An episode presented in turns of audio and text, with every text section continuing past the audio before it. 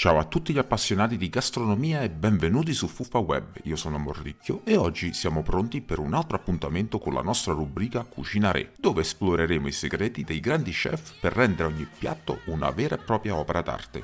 In questo episodio abbiamo il piacere di avere nuovamente con noi lo chef Gianni Burdi, un vero maestro della cucina, che ci svelerà alcune tecniche di cottura fondamentali per ogni appassionato di cucina la sbiancatura e la rosolatura. Lo chef Burdi ci illustrerà come queste tecniche possono trasformare completamente i sapori nei nostri piatti. Ma non è tutto, ci parlerà anche di un grasso speciale ed innovativo, una vera rivoluzione nel mondo culinario. Se usato con maestria, questo ingrediente segreto ha il potere di esaltare i sapori in modo sorprendente, portando la nostra cucina a un livello superiore. Non vedo l'ora di scoprirne di più, quindi preparate le vostre pentole e le vostre papille gustative, perché stiamo per imparare come rendere ogni piatto ancora più delizioso delizioso e ricco di sapore. Benvenuto di nuovo, chef Gianni Burdi, e grazie per essere qui con noi su Fufa Web.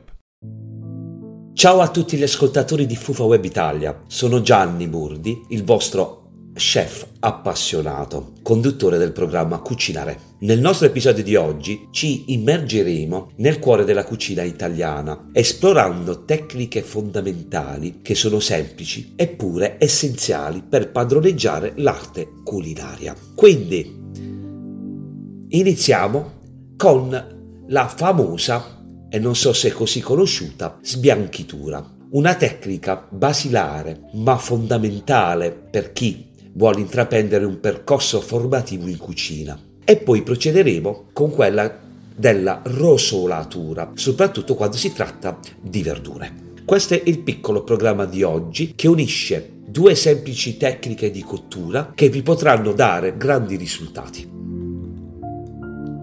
Questo viaggio non è solo un seguire di passaggi, significa, per me e spero anche per voi, capire la scienza dietro ciò che facciamo in cucina. Come sappiamo, cucinare è una meravigliosa combinazione di chimica e fisica. Per fare una citazione famosa, anche poiché è stato il mio faro in cucina per tanti anni, è il maestro Gualtiero Marchesi, che mi ha insegnato una semplice regola, con, un, con una sua quota, con un suo dire che è rimasto impresso nel mio cuore e nella mia mente. La cucina è chimica e fisica applicata. Spetta poi allo chef far diventare il tutto una forma d'arte.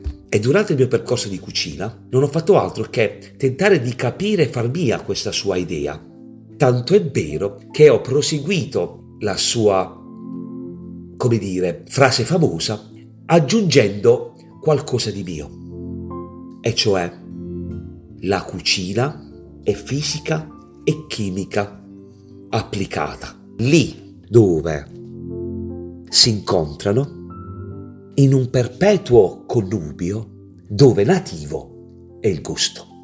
E questa idea rappresenta per me l'evoluzione del mio percorso gastronomico. Spero di non farvi addormentare con queste mie stolcinate parole del cibo, ma purtroppo io sono un food lover e per mia fortuna ho scelto di fare questo mestiere e non ci sono solo capitato dinanzi. Ritorniamo a noi. Cominciamo con la sbianchitura. Sbianchire le verdure è una tecnica spesso fraintesa o trascurata vi posso semplicemente dire che molto è molto più che semplicemente bollire e raffreddare un alimento.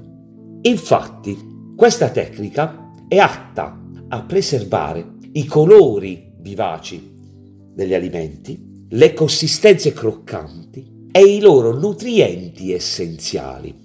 Questo metodo è particolarmente importante per le verdure con nutrienti volatili cioè che si perdono facilmente in etere o facilmente in soluzioni a base acqua perché idrosolubili. L'aspetto visivo, che è sempre un punto di riferimento per quanto concerne un alimento al piatto, è di cruciale importanza nella cucina. Difatti mangiamo, come tutti sanno, prima con gli occhi e il colore giusto nel nostro piatto invia certamente segnale al nostro cervello sulla freschezza e la qualità del cibo, cosa che noi non possiamo non ammettere di fare, anche se inconsciamente. Ricordate che una verdura che mantiene il suo colore brillante e la sua consistenza croccante non è solo piacevole alla vista, ma racconta anche una storia del suo viaggio nella fattoria del piatto. Usiamo questo termine strano. Percorriamo adesso il processo di sbianchitura. Quindi munitevi di una casseruola, capiente abbastanza per il lavoro che state facendo in cucina. Iniziamo con a primo bollire l'acqua e ovviamente una volta messo la, la casseruola sul fuoco possiamo pro, diciamo, prodigarci in quello che è la mondatura della verdura, dell'alimento che dobbiamo sbianchire. È importante comunque sia sempre salare l'acqua in modo tale che andiamo a trattare in sbianchitura questi alimenti con la quantitativa di sale e quindi di sapidità che è propria al nostro gusto e palato. Quindi, in essere, crea una soluzione idrosalini che inizi a procedere secondo quello che è il modo specifico di bilanciare questo NaCl in soluzione. Ognuno Difatti ha la sua preferenza per la salinità e raccomando di trovare un punto di equilibrio che si adatti al vostro palato, tenendo conto delle considerazioni sulla salute. Dopodiché, quando l'acqua raggiunge il bollore, è il momento di inserire le nostre verdure che abbiamo ovviamente già lavorato, come in florette di broccoli, per esempio, o come una julienne una filagée di carote di Polignano, oppure come non so, una bramoise di zucchine. Oppure, che cosa? Un taglio macedonia per quanto concerne le melanzane. Queste sono no, tipologie di preparazione che noi possiamo usare per poi effettuare la cosiddetta sbianchitura.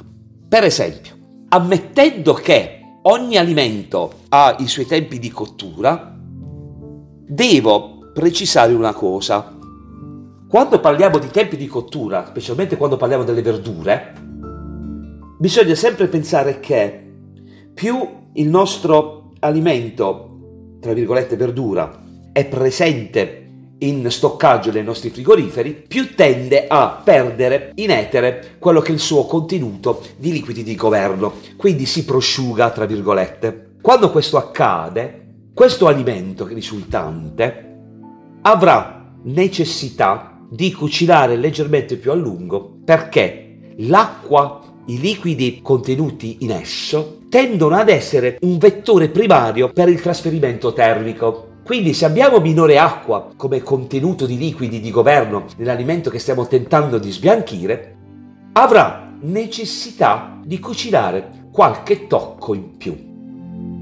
Mentre se l'alimento è, è, è stato appena colto, vi posso assicurare che i tempi si accorciano. Quindi, come standard, direi che una zucchina, per esempio, dovrebbe cucinare se ha uno shelf life, diciamo, medio-breve, per circa due minuti, due minuti e mezzo. Se è stata conservata per lungo tempo nel nostro frigo, probabilmente dovremmo salire ai tre di minuti. Mentre se è stata appena colta, un minuto, un minuto e mezzo dovrebbe essere già sufficiente. Quindi valutare bene quello che è la tempistica di sbianchitura che possiamo testare facendo semplicemente una prova, cioè assaggiare quello che stiamo sbianchendo. E quando notiamo che il grado di croccantezza è arrivato al punto giusto, quello è il momento in cui ci dobbiamo fermare. Allora, una volta sbianchite queste verdure, trasferiamo immediatamente questo contenuto che abbiamo magari raccolto utilizzando una schiumarola o un ragno, così definito in cucina, e le andiamo a porre in che cosa? In una ciotola di acqua con ghiaccio. Questo passaggio di fatti è cruciale perché interrompe il processo di cottura all'istante, bloccando che cosa? Il colore, la consistenza e i nutrienti. E quindi è come se noi andassimo a fare che cosa? Una fotografia eh, istantanea al momento in cui lo andiamo a introdurre in acqua fredda, il nostro prodotto, bloccandone quello che è sua, il suo equilibrio tra i vari fattori. Ora, immergiamoci un attimino nella scienza dietro la sbianchitura. Il processo è progettato per preservare fondamentalmente un elemento molto volatile che è la clorofilla? Il pigmento responsabile del colore verde nelle piante e quindi anche nelle nostre verdure, se di verdure verdi si tratta. La clorofilla, non tutti sanno, che non è solo un colore, ma è un nutriente con benefici per la salute anche umana ed ha un curioso ruolo quando noi lo assimiliamo, e cioè quello di essere capace di deodorare naturalmente i fluidi corporei del nostro corpo, come il sudore. Quindi normalmente quando una persona mangia molta verdura verde o molta verdura sbianchita, sempre verdura verde sbianchita e quindi che ha ancora una ritenzione di quello che è il contenuto di clorofilla, praticamente andremo ad avere una situazione dove l'odore per esempio del sudore, come poc'anzi dicevo, non sarà molto pungente. Interessante, no? Poi passiamo alla seconda fase e al secondo momento di questo episodio, cioè passiamo alla rosolatura. Questa tecnica, spesso utilizzata dopo la sbianchitura, infatti e di fatti va quasi sempre in tandem ad essa, aggiunge profondità e sapore agli alimenti. Comunque sia, richiede un equilibrio attento di calore e tempistica. E io anche aggiung- aggiungerei metodo, specialmente quando stiamo utilizzando oli o grassi delicati durante questo processo stesso. L'obiettivo è quello, ed è quello il motivo per cui funziona, di caramellizzare gli zuccheri presenti naturalmente nei nostri alimenti. Questo non fa altro che esaltare il sapore del nostro preparato e crea quindi assolutamente, sia in termini visivi, sia in termini olfattivi, sia in termini gustativi, un'esperienza più piacevole. La temperatura chiave che ci permette di raggiungere questo risultato di caramellatura dei, di zuccheri è intorno ai 121 gradi Celsius. Questo è il punto in cui avviene la famosa reazione di Maillard. Quindi possiamo semplicemente dire che l'obiettivo della rosolatura è quella di caramellizzare, come abbiamo detto, gli zuccheri, sfruttando la reazione di Maillard che ha proprio questo compito, cioè quella di intensificare i sapori. Proseguendo, un segreto da chef che volevo condividere con voi, quindi una pillola di sapere culinario, è quello che io poi ho sviluppato come mio metodo personale, e cioè la rosolatura delle verdure usando un grasso vegetale che si chiama micrio. M-Y-C-R-Y-O, che in essere è una semplice forma in polvere di burro di cacao al 100%. Questa, signori miei, è una scelta unica che aggiunge un sapore ricco senza alterare che cosa? Il gusto intrinseco della verdura medesima che stiamo trattando in padella. Infatti, si tratta di esaltare, non di sovrastare. Perché molte volte, quando andiamo a rosolare verdure con grassi di questo tipo, o lo strutto ad esempio, o anche lo stesso olio di oliva, che è molto più delicato, Comunque sia, abbiamo una variazione di gusto. Perché otteniamo alla fine che cosa? Il composio, cioè l'insieme di quelli che sono i gusti parziali in un nuovo gusto che ovviamente viene a crearsi in questo modo. Con il micro questo non accade. E perché non accade? Perché il micrio ha è in sapore e quindi non ha la possibilità di interferire con tutto questo. Ma anche se quando lo, noi lo utilizziamo ha un colore bianco latte, essendo un grasso vegetale nobile che alla temperatura di 24-26 gradi tende a fondere, in quel momento stesso da bianco diventa traslucido e quindi non altera neanche la percezione visiva dei colori degli alimenti che stiamo rosolando. Altro valore aggiunto. Difatti, poiché è un grasso nobile, con un alto contenuto proteico, quando un alimento è rosolato con un grasso di questo tipo e raggiunge il nostro palato, i bottoni gustativi V1, V2 e V3 che abbiamo mandano impulsi al cervello di questo gusto non gusto, dicendo al nostro cervello ovviamente che ha trovato un alimento che contiene un'elevata quantità di proteine. E poiché per una questione di autoconservazione specialmente quando dobbiamo assimilare qualcosa che non riusciamo a sintetizzare noi stessi, perché ovviamente noi non riusciamo a sintetizzare le proteine da soli, le dobbiamo ingerire con l'alimentazione. Il cervello che cosa fa? Ci dice di mangiarlo con più gusto perché ha bisogno di quelle sostanze. E quindi questo che cosa crea? L'effetto umami. Di conseguenza, le nostre verdure saranno sia belle sia croccanti, sia gustose, ma tremendamente buone, proprio perché stiamo ingannando quello che è la nostra idea di gusto, mettendo il cervello in prima posizione e facendolo scegliere. Ed è questa un'altra tecnica legata alla tecnica. Ecco come la scienza degli alimenti ci permette, con una semplice cottura, di raggiungere obiettivi di alta qualità. Interessante, no? Beh, per me lo è, perché quando l'ho scoperto, vi posso assicurare, non ho smesso di usarlo, perché lo puoi usare anche per le carni. È versatile. Lo puoi usare come una salamoia bolognese, quindi miscelandolo con il sale ed erbe aromatiche, prima di porre la nostra carne da griglia sul fuoco. L'unico problema è che, essendo un grasso molto delicato, bisogna stare attenti.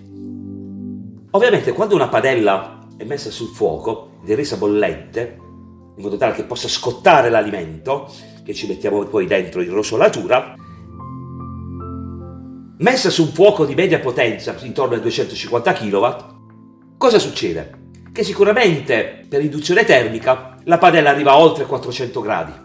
Quindi, come possiamo rosolare una verdura utilizzando un grasso nobile come il micrio, senza rovinare la preparazione facendolo bruciare? Beh, è molto semplice. Basta semplicemente far sì che nel momento in cui noi iniziamo la fase di rosolatura della verdura, manteniamo in continuo movimento la verdura dentro la padella, in modo tale che non abbia un intimo e prolungato contatto con la superficie della, diciamo, della padella stessa che inficerebbe poi il risultato, perché abbiamo detto che si trova ad una temperatura superiore ai 400 gradi.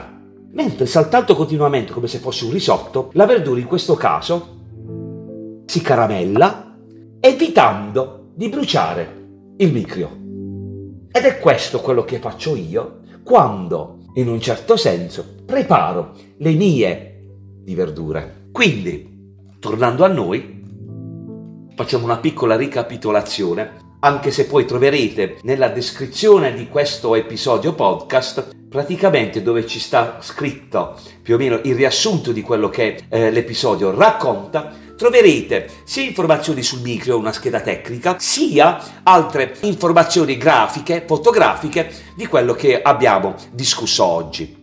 E quindi in particolar modo le due tecniche basilari di cottura, di sbianchitura è rosolatura. Quindi, a questo punto cosa devo dirvi? Semplicemente, grazie per aver trascorso questo piccolo tempo con me su Fufo Web Italia nella mia rubrica di cucina, perché per me è importante trasmettere le piccole notizie che posso magari darvi, perché credo nella comunicazione circolare e soprattutto credo che chiunque di noi possa diventare un pro in cucina. Basta credici e volerlo. Restate sintonizzati per il nostro prossimo episodio dove vi svelerò alcune delle mie ricette gourmet. Mi raccomando, sono una persona che comunica e non sono una persona che nasconde ricette e quant'altro come molti fanno in questo settore. E quindi È una concessione che io faccio ben volentieri perché come ho avuto io la possibilità di imparare da qualcuno, mi sento oggigiorno nella posizione di dover rendere, tra virgolette, il favore. Quindi concludo con un grande abbraccio assicurandovi che con me scoprirete i segreti della cucina italiana ed internazionale. Buona cucina a tutti dallo chef Gianni Burti.